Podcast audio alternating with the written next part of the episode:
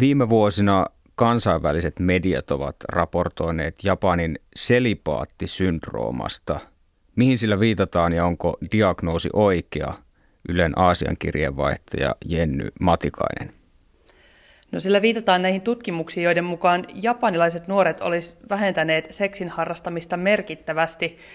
Ehkä se diagnoosi ei ole ihan oikea, vaikka jotain tällaisia oireita onkin. Sanoisin, että siinä on paljon sitä, että media rakastaa tällaisia kärjistyksiä ja varsinkin jos se asia koskee jotakin niin myyvää asiaa kuin seksi.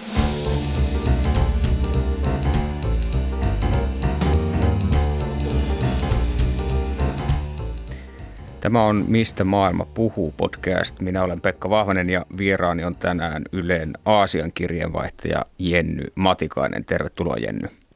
Kiitoksia. Sinun asemapaikkasi on Peking, mutta teet juttuja myös Japaniin liittyen.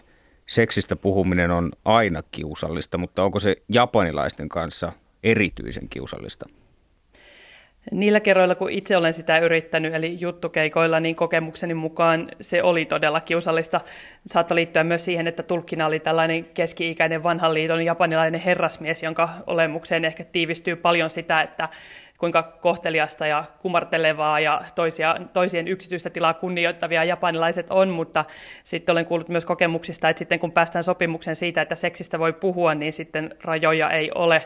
Kollegan kokemus rakkaushotellista oli se, että joutui siinä estelemään ei pelkästään puhetta, vaan sitten ihan sitä toimintaakin, että tuntuu, että se on aika lailla joko tai, mutta että ei sitä ihan kadulla ensimmäisenä kehtaa puheeksi ottaa, tosin ei ehkä kehtaa kovin monessa muussakaan maassa. Aivan. Tosiaan tutkimukset kertovat, että lähes puolet teini-ikäisistä japanilaisista ilmoittaa, että heitä ei oikeastaan seksi kiinnosta nuorista aikuisista, eli 18-34-vuotiaista puolestaan noin neljäsosa ei ole koskaan harrastanut seksiä.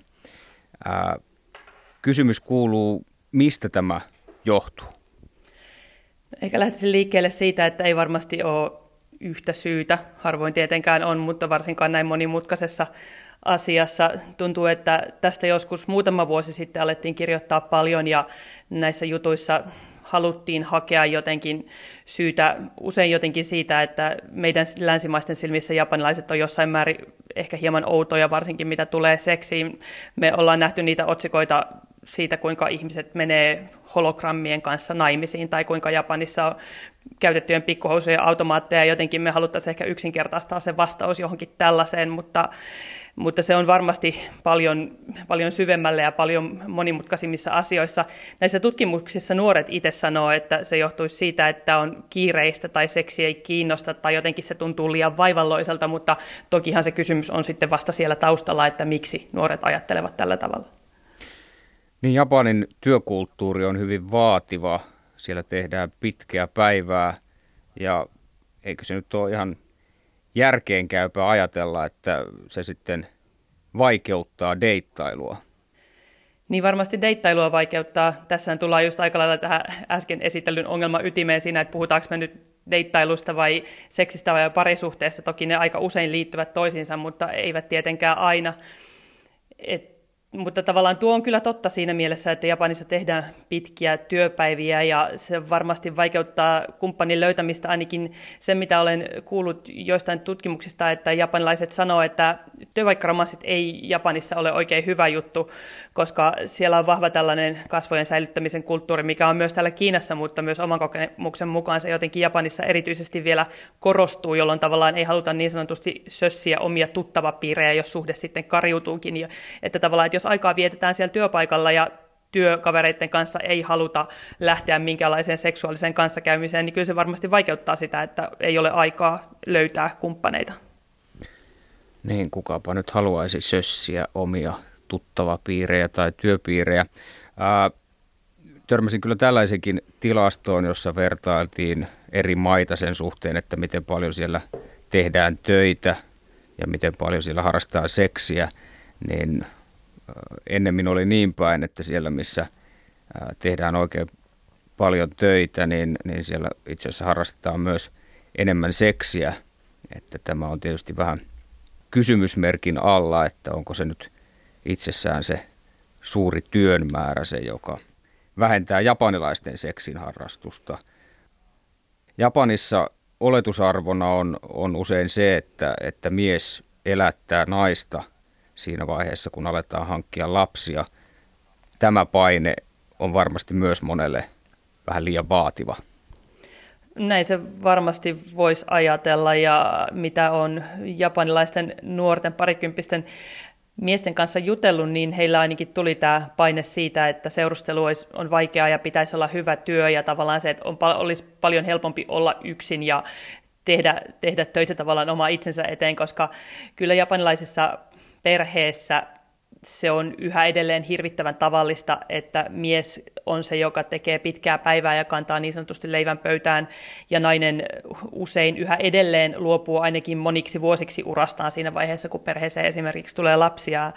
Ja mä luulen, että tässä voi olla yksi niin kuin avaimista siihen, että miksi jos ei nyt suoraan se seksi, mutta ainakin se niin kuin kumppanin etsiminen ja vakavaan suhteeseen päätyminen ja lasten hankkiminen, joka erityisesti tässä koko kuviossa Japanin johtoa huolestuttaa, niin se, että jos paine on sellaisesta niin sanotusti vanhanaikaisesta avioliitosta, jossa roolit on niin, että mies tekee työt ja nainen kokkaa ruoan, niin se ei välttämättä houkuttele japanilaisia nuoria enää. Ja sen takia he eivät halua astua niin kuin jalallakaan lähelle sellaista kuviota, joka voisi johtaa tällaiseen lopputulokseen. Yhdessä tutkimuksessa havaittiin, että Japanissa seksin harrastaminen ja pariutuminen varsinkin miesten osalta on vahvasti sidoksissa miehen tulotasoon. Että ne, joilla on työ, josta saa enemmän kuin 25 000 euroa vuodessa, harrastavat seksiä huomattavasti todennäköisemmin tai huomattavasti enemmän kuin ne, jotka, jotka tienaa vähemmän tai joilla ei ole työtä ollenkaan. Tämä nyt on varmaan myös jossain määrin globaali asia, että, että hyvätuloiset on hyväosaisempia myös parisuuden markkinoilla, mutta Japanissa tämä ilmeisesti vähän korostuu niin en tiedä, saattaa lähteä vähän mutu, mutu tuntumalle, mutta Japanissahan edelleenkin on jossain määrin vahva tämmöinen rakastajatar-kulttuuri ja tavallaan äh, avioliiton ulkopuoliset suhteet on ilmeisesti yleisempiä kuin vaikkapa meillä, tai ainakin ne on ehkä jossain määrin sosiaalisesti hyväksyttävämpiä, niin en tiedä, voisiko tämä sitten jotenkin liittyä myös siihen, että ainakin itse ajattelen, että rakastajattaret ovat kalliita, niin voisiko tämä jotenkin olla liitoksissa tähän asiaan? En ole tästä tutkimuksia lukenut, mutta nyt kun rupesin miettimään, niin voisiko siinä olla jotain perää? Ei, kyllä naiset tulee aina kalliiksi oman kokemukseni mukaan.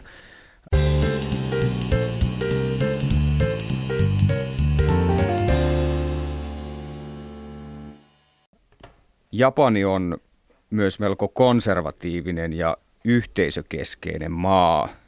Ja jos sopii sanoa, japanilaiset vaikuttavat myös melko estyneiltä.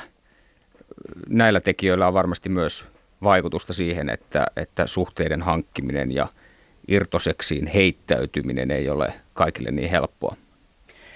Niin en tiedä, oman kokemuksen mukaan Japani on tässä jotenkin hirveän ristiriitainen, koska kun jos ajattelee vaikka Tokiossa kadulla kulkee siellä, missä nuoret liikkuu paarikaduilla ja sellaisilla, niin tuntuu, että se jossain määrin niin seksi on siellä katukuvassa paljon avoimemmin esillä mutta toisaalta siihen liittyy niin kuin se tietynlainen just tämä estyneisyys ja pidättyneisyys, että mä tiedän, että analyysi on jotenkin hankala tietämättä tavallaan sen syvemmin siitä niin kuin historiasta, mutta ajattelen, että Japanissa, Tokiossahan on paljon esimerkiksi näitä rakkaushotelleita ja kaikki tietää, mitä siellä tapahtuu ja minkä vuoksi sinne mennään. Mitä Tosi ilmeisesti niidenkin määrä minkä on... takia sinne mennään? No siis sinne mennään käsittääkseni harrastamaan seksiä. Itse voin tässä myös myöntää, että en koskaan ole siellä käynyt, mutta että, että siis nehän on ihan tuntitaksalla toimivia hoitelleja ja ilmeisesti niin kuin, no joissakin niistä on sit niin kuin naisiakin tarjollakin, mutta että, että monet niistä on ollut myös aikaisemmin ainakin sitä varten, että jos ei kotona ole ollut tilaisuutta nuorten kohdata, niin sitten on menty rakkaushotelliin mutta tota, jostakin luin, että näilläkin olisi nyt tavallaan moni paikoista olisi joutumassa taloudellisiin vaikeuksiin, koska nuoret eivät enää halua hakeutua niihin paikkoihin, joka tavallaan sitten voisi johtua näistä tutkimustuloksista, joita alussa esittelimme. Vaikeinta tuntuu olevan vastata siihen kysymykseen, että miksi seksi ei kiinnosta. Että jotenkin se, että onhan nyt historiassakin seksin harrastaminen ollut nuorille vaikeaa, mutta ainahan se paikka on jostakin tuntunut löytyvän.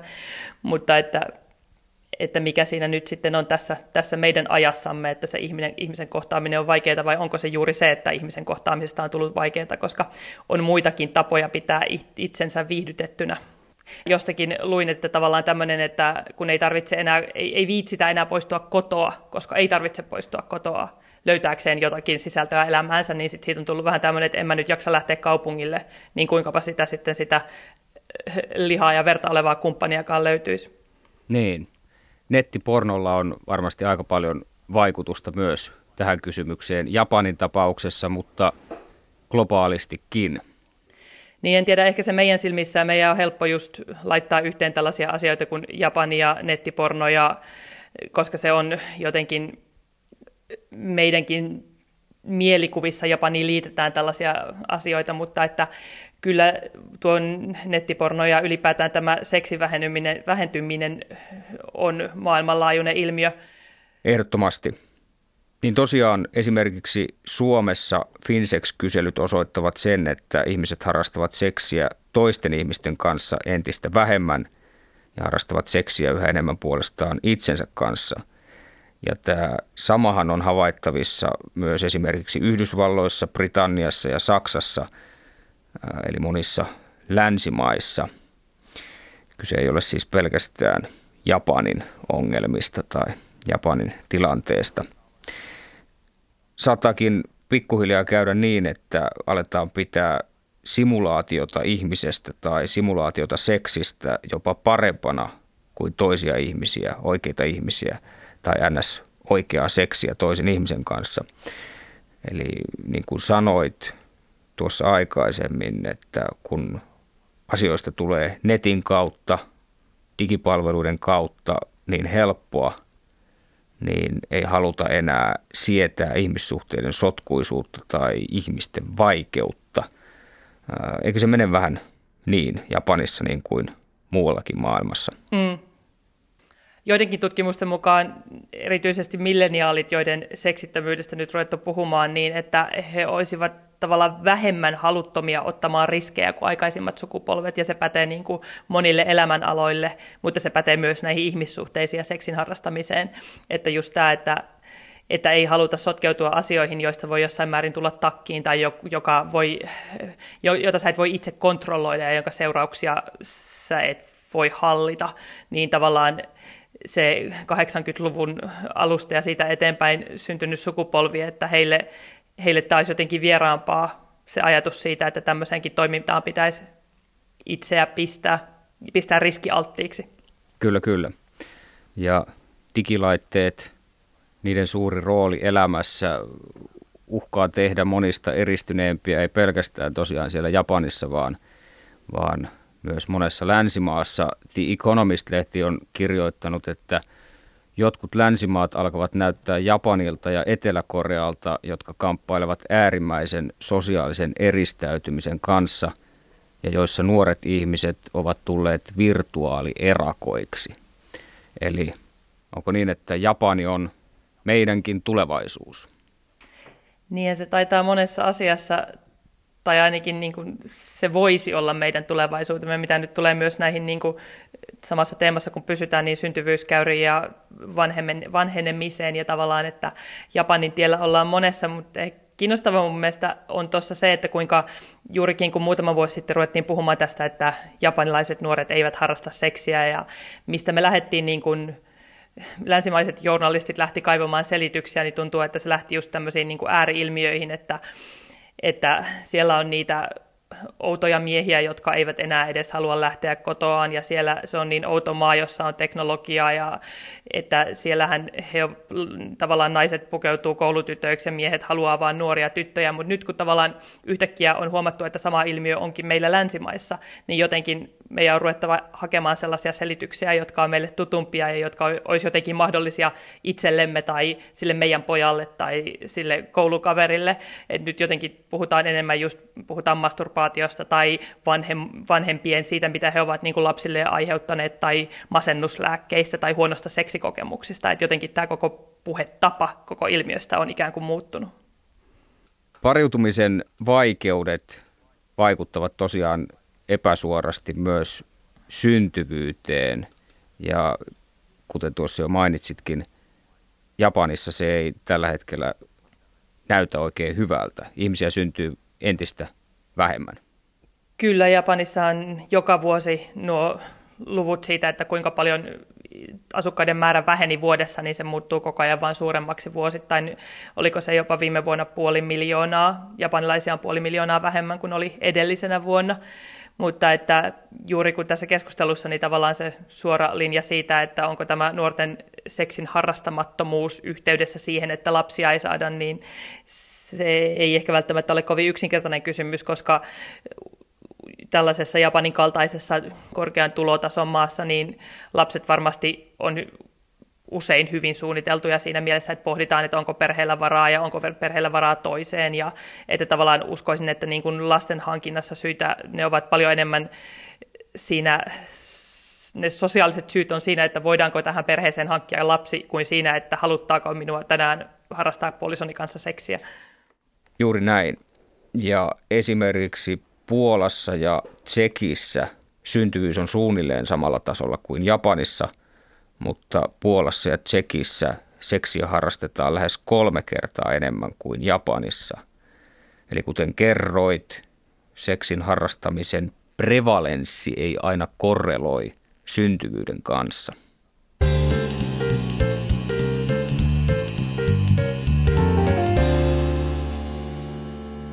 Japanissa valtio ja kunnat eivät kuitenkaan nuku, vaan ne yrittävät tehdä kaikkensa, jotta ihmiset lisääntyisivät enemmän. Ja japanilaisen kunnan isän tai äidin tapa lisätä syntyvyyttä on aika söpön epätoivoinen. No ainakin se kerta, jota itse olen päässyt todistamaan, tosiaan vierailtiin pari vuotta sitten tuossa Tokion läheisessä kunnassa, jossa kunta on alkanut järjestää sokkotreffejä, jotta saisi syntyvyyden nousuun. Ja täytyy sanoa, että se toiminta jotenkin tällaisesta meikäläisestä näkökulmasta vaikutti juurikin ehkä jotenkin söpön naivilta ja jossain määrin hallinnalleilta, kun katsoi niitä esitteitä, joilla tavallaan yritetään houkutella ihmisiä muuttamaan tähän rakkauden täyteiseen vaaleanpunaiseen kuntaan. Mutta että ainakin silloin meille väitettiin, että nämä sokkotreffit on, on ollut suosittuja ja sinne mennään, mutta että dataa siitä, että kuinka moni niistä sitten lopulta niin kuin, kuinka monesta lopulta sitten kuntaan syntyy lopulta uusi vauva, niin siitä, siitä ei muistaakseni ollut dataa tarjolla, mutta että jos kunnan talon ala-aulassa on tämmöinen koppi, jossa voi käydä vastanaineet ottamassa valokuvia erilaisissa kehyksissä, niin kyllä siinä tuntuu, että jonkunlaisella ehkä epätoivon reunalla mennään, mutta meidän ehkä näkemys asioista on myös hyvin toisenlainen kuin japanilaisten. Se nyt on tullut monta kertaa jo selväksi. Toivotaan, että siellä tulee jonkunlaista tulostakin.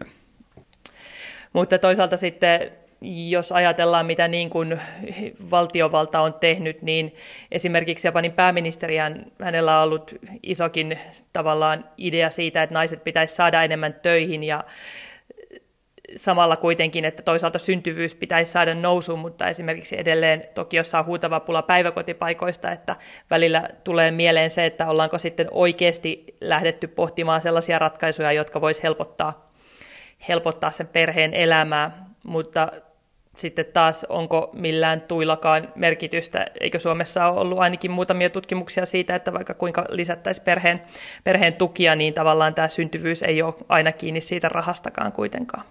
Mutta Japanissa päivähoitopaikan saaminen on huomattavasti vaikeampaa ja todella paljon kalliimpaa kuin Suomessa. Kyllä näin olen ymmärtänyt, että Tokiossa on esimerkiksi todella pitkät jonot ja jonot päiväkoteihin ja siinä on jotain tällaisia kikkailujakin, että jos et ensimmäisen vuoden aikana laita lastasi, niin sitten sinne lapsi on myöhemmin vaikea saada päivähoitoon ja moni nainen juuri tämän takia sitten jättäytyy kotiin hoitamaan lastaan, koska se päiväkotipaikan hankkiminen on niin vaikeaa ja tavallaan siellä on paljon myös tämmöisiä ehkä voisi sanoa niin kuin epäterveitä käytäntöjä, että esimerkiksi päivähoidossa töissä olevia naisia kannustetaan jättämään työnsä, kun, he, kun he itse saavat lapsen, niin miettii, että onko tavallaan pahempaa noidankehää kuin se, että jos he tekevät lapsia, niin päiväkotihoitajista on yhä suurempi pula, jolloin päiväkotiin ei pääse lisää lapsia. Ja tavallaan on paljon sellaisia, jotka on, on kulttuurisissa ajatuksissa ja toisaalta siinä, että millaisia sosiaalisia palveluja tarjotaan. Että voin kyllä kuvitella, että en, en ole kateellinen Japanin johdolle siinä, että kuinka näitä asioita lähdettäisiin ratkaisemaan. Kun syntyvyys on alhainen, yksi mahdollinen keino väestön vähenemistä vastaan taistelussa on maahanmuuton lisääminen, mutta siihenkin Japanissa suhtaudutaan käsittääkseni aika paljon Suomea kielteisemmin. Kyllä Japanin maahanmuuttoluvut Japaniin on ollut todella alhaisia. Se näkyy sekä esimerkiksi turvapaikkapolitiikassa että myöskin työperäisessä maahanmuutossa. Japaniin on ollut tosi vaikea saada, saada työviisumia, varsinkin jos on ollut pienipalkkaisessa työssä. Ja, ja esimerkiksi jos sä tuut vaikka tehtaaseen työhön tai johonkin pienipalkkaiselle alalle, niin perhettä ei saa tuoda mukanaan. Ja monien tutkijoiden mielestä Japanin pitäisi kyllä tässä nyt muuttaa linjaansa tyystin juurikin sen takia, että syntyvyys on niin alhainen ja jos ta- talous halutaan pitää jossain määrin pyörimässä niin, ja esimerkiksi sairaaloista puuttuu paljon työntekijöitä, niin jos näihin nämä asiat halutaan ratkaista, niin sitten se toinen vaihtoehto olisi lisätä maahanmuuttoa. Kiitoksia oikein paljon Jenny Matikainen. Kiitos. Tämä on Mistä maailma puhuu podcast. Minä olen Pekka Vahvanen ja sanon nyt hei